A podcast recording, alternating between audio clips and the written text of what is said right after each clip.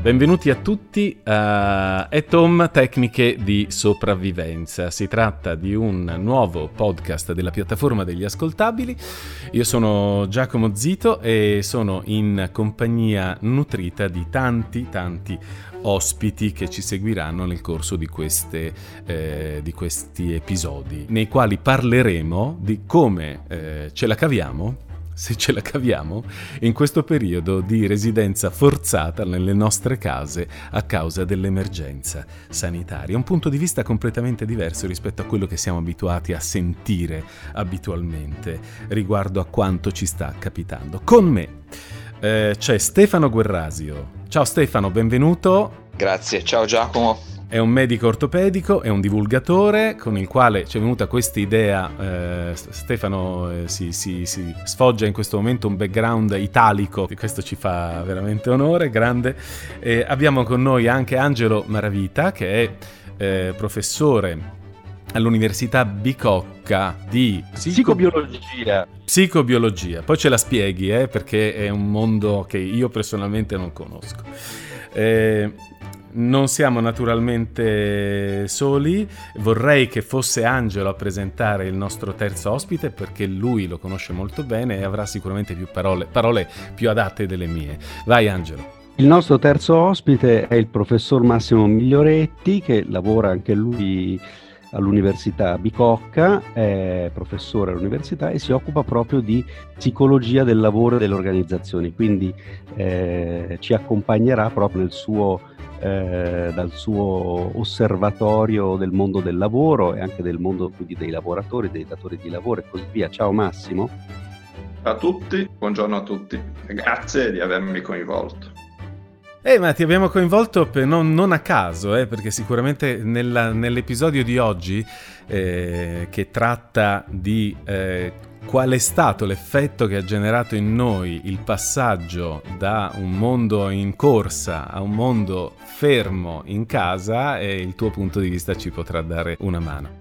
Il eh, quarto host di questo podcast è Tom Tecniche di Sopravvivenza, è Simone Spolladori che eh, ho il privilegio di presentare io perché è un collega, è un autore eh, radiotelevisivo, è anche un insegnante, insegna sia all'università, allo IED che in un liceo ed è un grande esperto di cinema. E su questo eh, ci sarà il tuo zampino nel, in, questa, in questo episodio di di Etom. Ciao Giacomo e ciao a tutti, grazie. E allora direi che possiamo cominciare, no? cominciare ad, ad attivare questa osservazione su come stiamo cambiando, eh, su come ci sta cambiando questo nuovo modo di vivere isolati a causa di questo, di questo virus. E vediamo un po', Stefano, eh, il tuo punto di vista, tu che sei l'unica persona tra di noi perché sei ancora impegnato eh, fortemente nell'attività all'ospedale di Monza.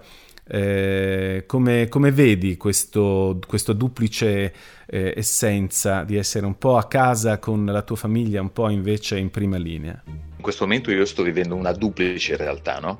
eh, quella come la maggior parte delle persone a casa dove si entra in un ritmo della quotidianità che è completamente diverso rispetto a quello che vivevamo eh, un po' di tempo fa e allo stesso tempo quello, poi ne parleremo magari anche dopo meglio, dell'aspetto lavorativo all'interno del quale sono cambiate le regole di ingaggio al lavoro, no? quindi il lavoro stesso è diventato qualcosa di, di differente è diventato diverso il modo di relazionarsi agli altri, è diventato diverso il nostro ruolo e quindi ho un po' un piede in una scarpa che non è più la mia ma una misura diversa, l'altro piede nella scarpa di casa che non è più quella di prima con misure diverse. C'è un po' una sensazione strana, no? la, la, l'idea di dire avevamo tantissime cose da fare prima e mancava tempo, e in questo momento sembra invece che ci possa essere tantissimo tempo ma non ci siano le cose da fare, ma non si sa per quale eh, arcano mistero, in questo contesto il tempo sembra non esserci e non si riesce più a fare quello che si sarebbe dovuto fare, si, si avrebbe potuto fare in un contesto come questo. Una fase un po' no, di disorientamento in questo momento perché dici cosa posso fare? Le giornate volano via uguali, il tempo vola via uguale, pensavi di poter fare yoga, meditazione, leggere libri, scrivere il libro della tua vita, rileggerlo e invece arrivi a sera stanco. Sottoscrivo tutto quello che hai detto, ma arri- si arriva alla sera completamente esausti. Non ce la faccio più! Da questo punto di vista, voi cosa ne pensate? Viviamo un po' in questo paradosso che stiamo a casa, quindi come diceva Stefano, eh, abbiamo, specie i primi giorni, no? Beh, le mie figlie dicevano, beh dai, adesso che siamo in vacanza facciamo questo, facciamo questo. Si era un po' in questa atmosfera di vacanza. In realtà a casa eh, stiamo, stiamo lavorando tutti quanti, quindi di fatto il tempo che non abbiamo è il tempo che per fortuna stiamo dedicando al lavoro più che possiamo. No? La stanchezza che tu dici è una stanchezza soprattutto mentale, no? E questi sono dei circoli viziosi e che bisogna imparare e che stiamo imparando tutti a controllare, no? Se io non mi stanco, poi non mi viene sonno la sera, poi faccio le due di notte, poi non dormo, la mattina sono poco efficiente, mi sembra di non riuscire a fare tutto quello che vorrei fare, sia come hobby, sia come, come lavoro, quindi piano piano bisogna entrare in un ritmo nel quale effettivamente siamo a casa ma non siamo in vacanza, no? È proprio un po', sembra un po' uno scherzo siamo a casa, stiamo lavorando, ma facciamo anche tutte le cose di casa e dobbiamo mantenere, recuperare un nuovo ritmo eh, giorno-notte, sonnoveglia, la luce la vediamo solo dalla finestra.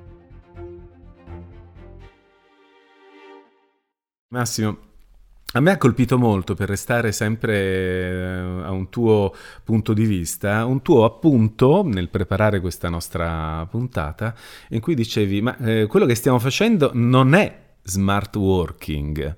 Ci hai messo un po' sul, in riga su questo aspetto qua. Ce lo puoi spiegare meglio?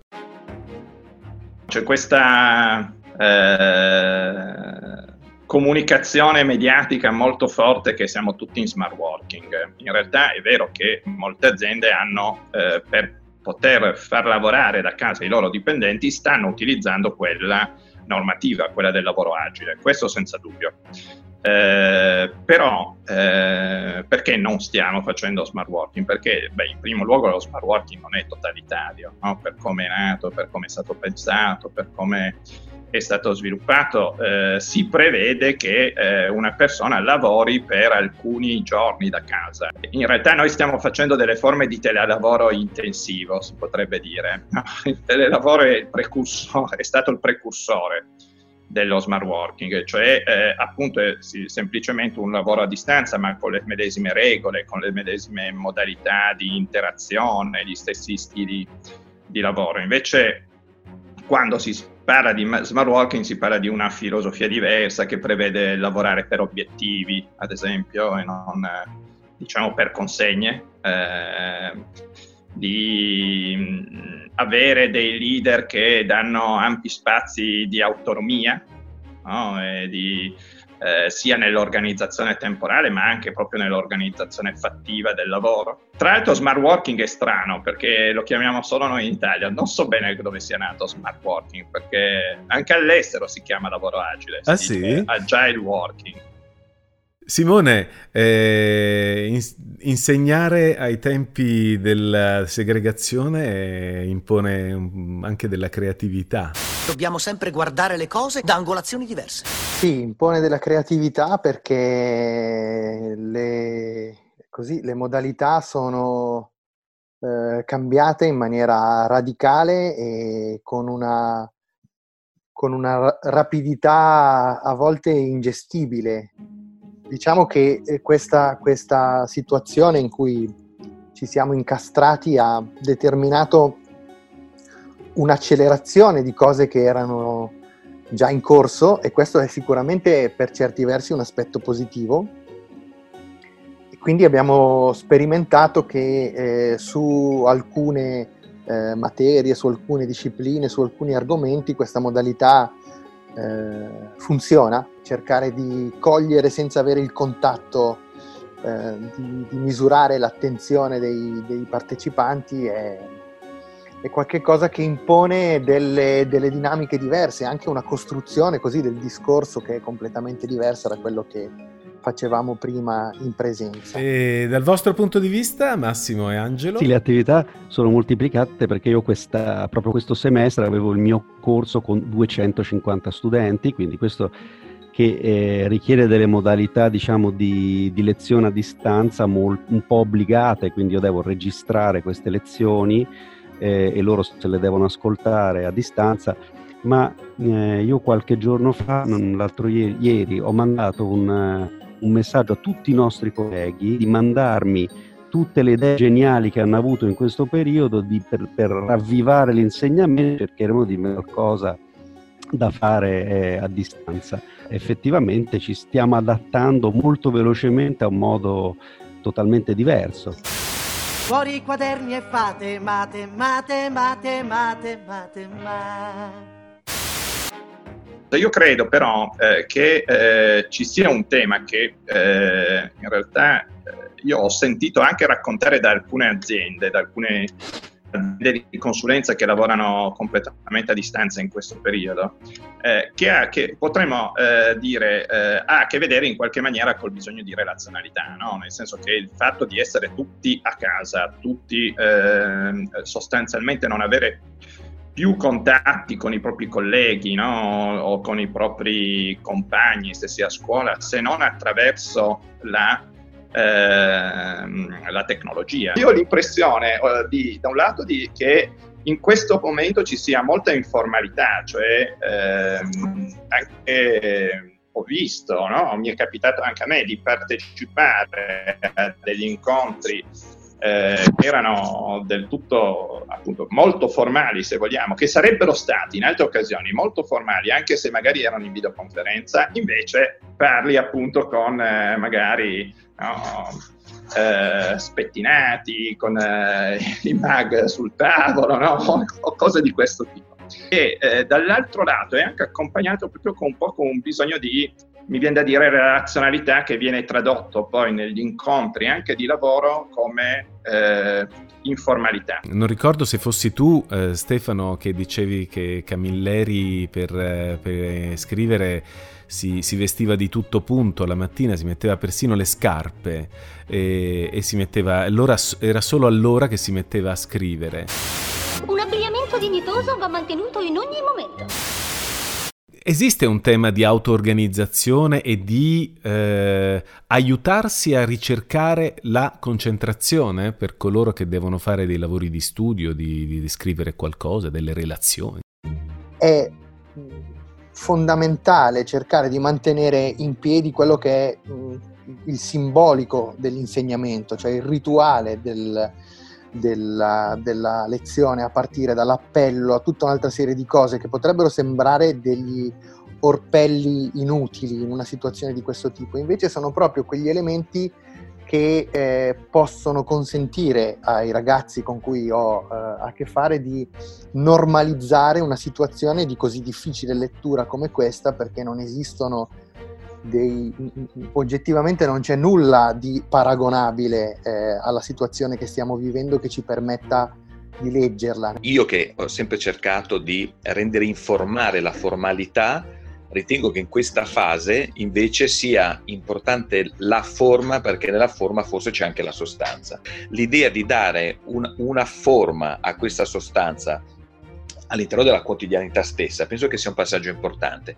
La, il rischio se no è quello di rimanere in casa in tutto in pigiama eh, senza sbarbarsi o non curando la barba o senza pettinarsi, di imbruttirsi e il brutto, l'abbiamo visto, non porta a cose buone. Penso che il bello faccia sempre bene e quando ci si abitua al brutto poi ci si abitua a cose che poi è un po' difficile sfrollarsi di dosso. Tieni conto che io non sono uno di quegli insegnanti che normalmente in classe è attento a questi aspetti formali, per dire eh, una volta su due l'appello non lo faccio eh, perché cerco di, di in, diciamo, ne, nelle lezioni tradizionali di avere un approccio molto più anticonvenzionale. Do se do qualcosa a te.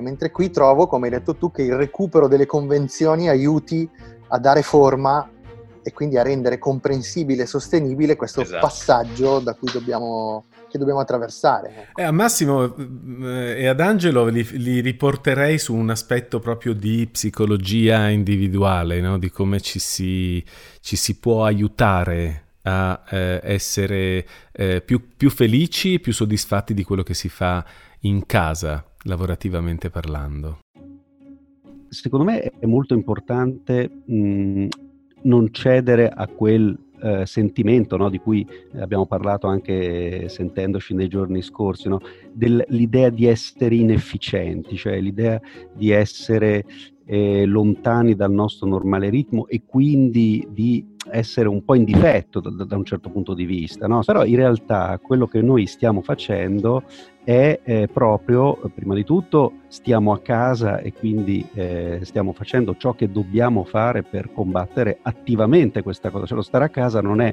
il, eh, il combattimento passivo. La seconda cosa, creare un ritmo il ritmo, oltre no, alla formalità di cui avete parlato che è eh, sacrosanta, il ritmo è fondamentale, quindi non bisogna cadere nella sensazione A di essere inutili, A di essere dentro un vuoto, non siamo in un vuoto, siamo in un gran pieno, solo che è un pieno un po' diverso, non so Massimo te che, che ne pensi? Anche per me il, da un lato il dare una regolarità, ma anche porsi proprio dei limiti, eh, in questo momento credo sia, sia, anche importante, perché appunto da un lato c'è il rischio che ci si senta no, eh, magari in colpa nei confronti dei propri studenti perché non li si riesce, non, eh, si riesce a, a, far fare loro lezione e poi quindi magari dall'altro versante gli si risponde il sabato mattina alle mail, no? quando normalmente noi magari il sabato eh, si era in altro affaccendati.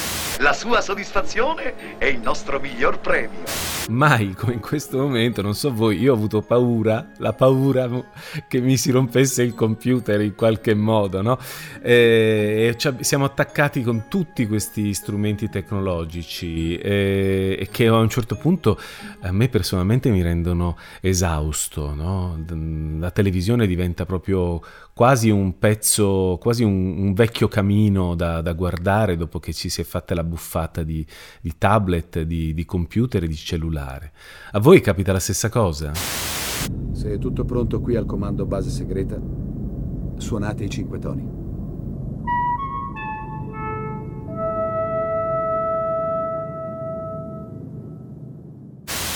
Non so voi, ma eh, questo attrezzo che ci connette al mondo, in realtà, dal mio personale punto di vista, in realtà è, è diventata una gabbia, nel senso che in realtà quello che doveva essere strumento di libertà per me è diventata invece una limitazione della libertà del Il tuo stato. telefonino. Due, la limitazione della libertà è riferita al fatto che chiunque ti chiami pretende una risposta, ma chiunque ti scriva pretende una risposta. Tu sei in ospedale, sei in sala operatoria, poi corri in ambulatorio, poi passi dal pronto soccorso, magari ti dimentichi di mangiare, ricevi 20, 20 WhatsApp, li vedi e non risponde. Io ho avuto una persona e anche più una persona diceva, dottore, ho visto che ha letto il messaggio ma non ha risposto e, e, tu ti senti un po' in colpa, dici caspita l'ho letto ma non ho risposto, in realtà ne ho letti 20, se avessi risposto a 20 non sarei arrivato in pronto soccorso, non sarei andato in sala operatoria e quindi cosa fai? Meccanismo di difesa, dici vabbè allora non leggo più il messaggio. Sapete cosa mi è successo? Mi scrive uno e mi dice dottore ho visto che è online ma non leggi i messaggi.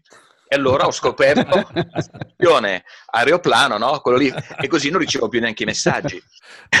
Però questo fa sì che mi è capitato di dimenticare disgraziatamente, ma dimenticarlo davvero il telefono a casa, ma non so voi, io ho passato una giornata bellissima. Sapevo che non sarei stato interrotto, non avrei dovuto rispondere, non avevo l'obbligo di, non avrei saputo che, e era come una sensazione di dire wow, ho recuperato tempo e spazio che questo strumento super tecnologico, la nostra terza mano, il secondo cervello, il terzo piede, in realtà mi ha tolto.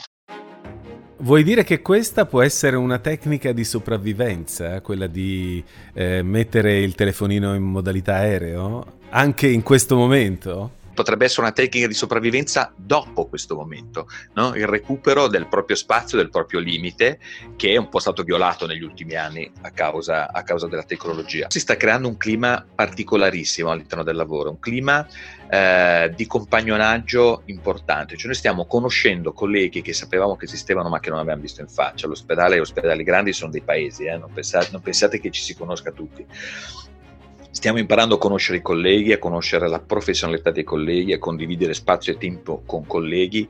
Ed è una situazione, ne parlavo forse anche con voi, eh, che mi ricorda da un certo punto di vista il militare, no? non so quanti di voi l'hanno fatto il militare, io sono tra quelle che l'hanno fatto, conosci persone con le quali condividi un nuovo mondo, un modo anche di soffrire, perché vi assicuro che a 28 anni finire a dire signor sì ragazzi, 18 anni non è la cosa più semplice e hai questo, questo rapporto di, di, di, di, condivisione della sofferenza con persone che non conosci, che impari a conoscere, che poi perdura nel tempo. Io ancora oggi sento eh, commi, ex commilitoni, ci capita di sentire e di dire oh, sai che hanno riaperto Baggio, no? Perché poi eravamo finiti a Baggio ed era stato abbastanza un Baggio. Quindi c'è questa sensazione strana di lavoro diverso, di condivisione diversa, eh, che sicuramente ci lascerà qualcosa che perdurerà anche dopo. Sei entrato in un, prepotentemente in questo concetto che è il cambiamento. Sta, fatta salva il, un accenno al discorso sulla tecnologia, ehm, altri, a tutti gli amici chiedo... Eh,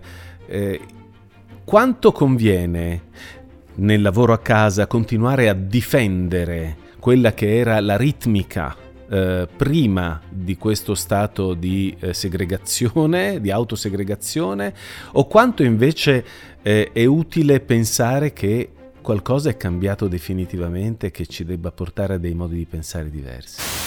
Il mondo è cambiato. Io mi aspetto eh, che un po' cambino alcuni processi di lavoro e secondo me è utile che eh, noi su questo riflettiamo. Credo ci, eh, ci si stia accorgendo eh, su anche proprio quali debbano essere o quali possano essere i, le strutture organizzative, parliamo di eh, come ci si deve organizzare il lavoro per farlo funzionare. Le aziende oggi o fino all'altro ieri eh, andavano verso modelli organizzativi, diciamo, del tutto opposti. No? quindi estrema no, organizzazione di rete, totale no, pianificazione. Io mi aspetto che queste cose un po' si ridefiniscano e si rimescolino nel futuro, però Adesso poi è difficile, no? Qua siamo nel, così, fare delle previsioni su un futuro che non, non conosciamo. Effettivamente, in una fase di emergenza-urgenza eh, c'è bisogno di velocità di decisione no? e fare le cose in maniera rapida, insomma, non c'è il tempo di dover decidere, discutere, avere otto passaggi decisionali. Le cose vanno fatte e, e, e, le cose vanno fatte in un certo modo, probabilmente in maniera anche un po' standardizzata, un po' brutale. Non c'è il tempo alle volte nell'emergenza e nell'urgenza di spiegare il razionale di tutto, va fatto così e basta. Nella fase di emergenza sicuramente aiuta, dopodiché ci deve essere no, un adeguamento a quello che è la, la, vera realtà e quelle che sono le necessità, insomma, non così rigide. Tutti noi, eh, secondo me, stiamo imparando. Io adesso mi sembra, non so voi, no, questo rapporto con la tecnologia di cui si diceva prima, eh, è, è bello vedere come ci si adatti rapidamente. A me sembra di aver lavorato sempre così. Se al mattino spacchi le pietre, a pomeriggio scavi le buche.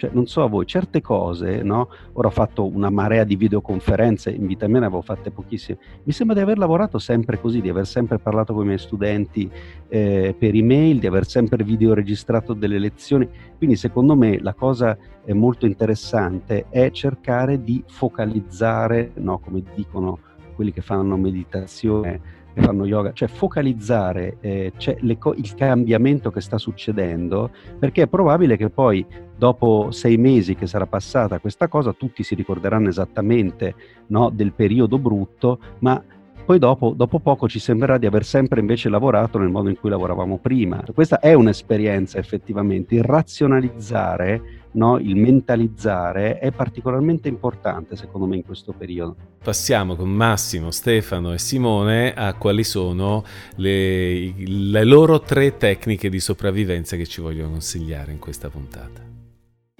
Le due regole di sopravvivenza che ne ricavo sono eh, all'interno degli spazi in cui siamo costretti individuare dei, delle zone e delle aree deputate allo svolgimento di determinate attività.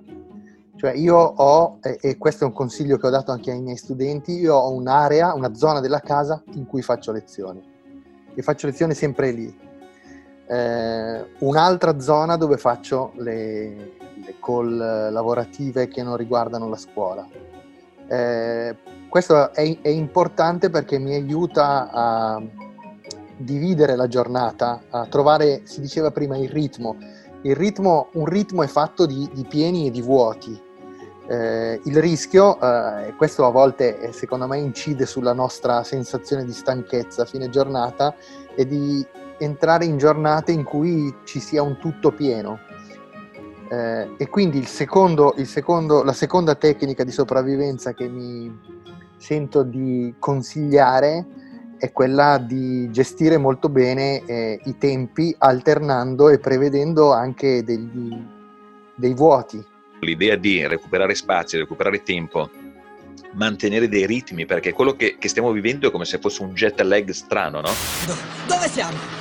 Quando siamo? Tu sai che hai un jet lag e ci sono delle regole da rispettare per poter sopravvivere meglio questa alterazione del ritmo da, e, e, ritornare a una produzione di melatonina adeguata. Però ci ho detto, questo jet lag strano secondo me va vissuto proprio scandendo la giornata come se fosse una giornata normale. Quindi non come viene fatto, come ahimè anche noi stessi abbiamo fatto all'inizio, che la sera alle feste si guardava il film, andavamo a letto l'una di notte, si va a dormire presto, si cerca di alzarsi all'ora adeguata, il fatto che ci sia la possibilità di collegarsi in remoto con la scuola scuola è fondamentale per dare ritmo e quindi penso che la parola del chiave possa essere davvero ritmo, ritmo, ritmo. Massimo, la tua tecnica di sopravvivenza. Aggiungo un tema di cui abbiamo parlato poco, eh, e che ha a che vedere con eh, riuscire a essere in contatto con quello che si sta provando, perché in questo tempo eh, è facile eh, essere tentati da esorcizzare le paure. Credo questo sia un tema anche importante da imparare a gestire a distanza. No?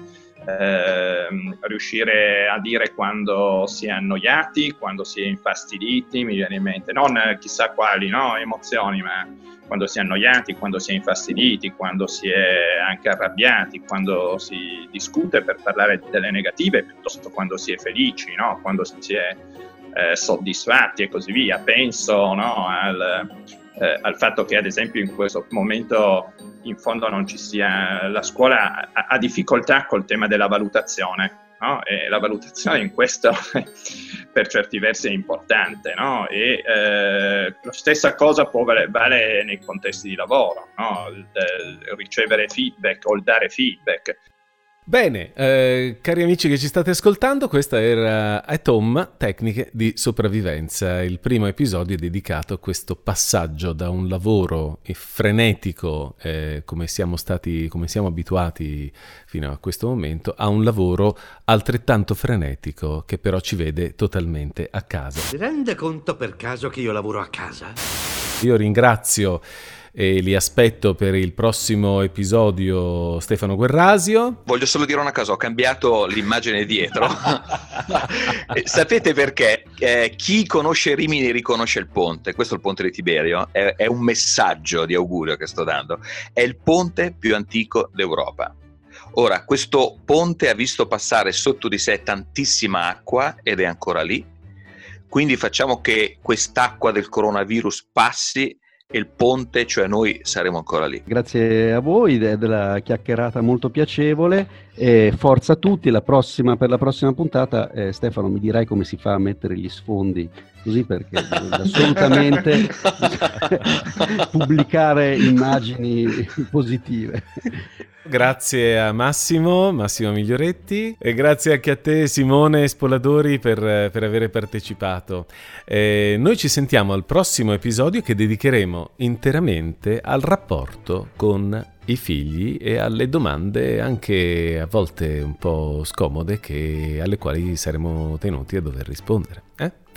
Alla prossima con Tom Tecniche di sopravvivenza. Ciao a tutti.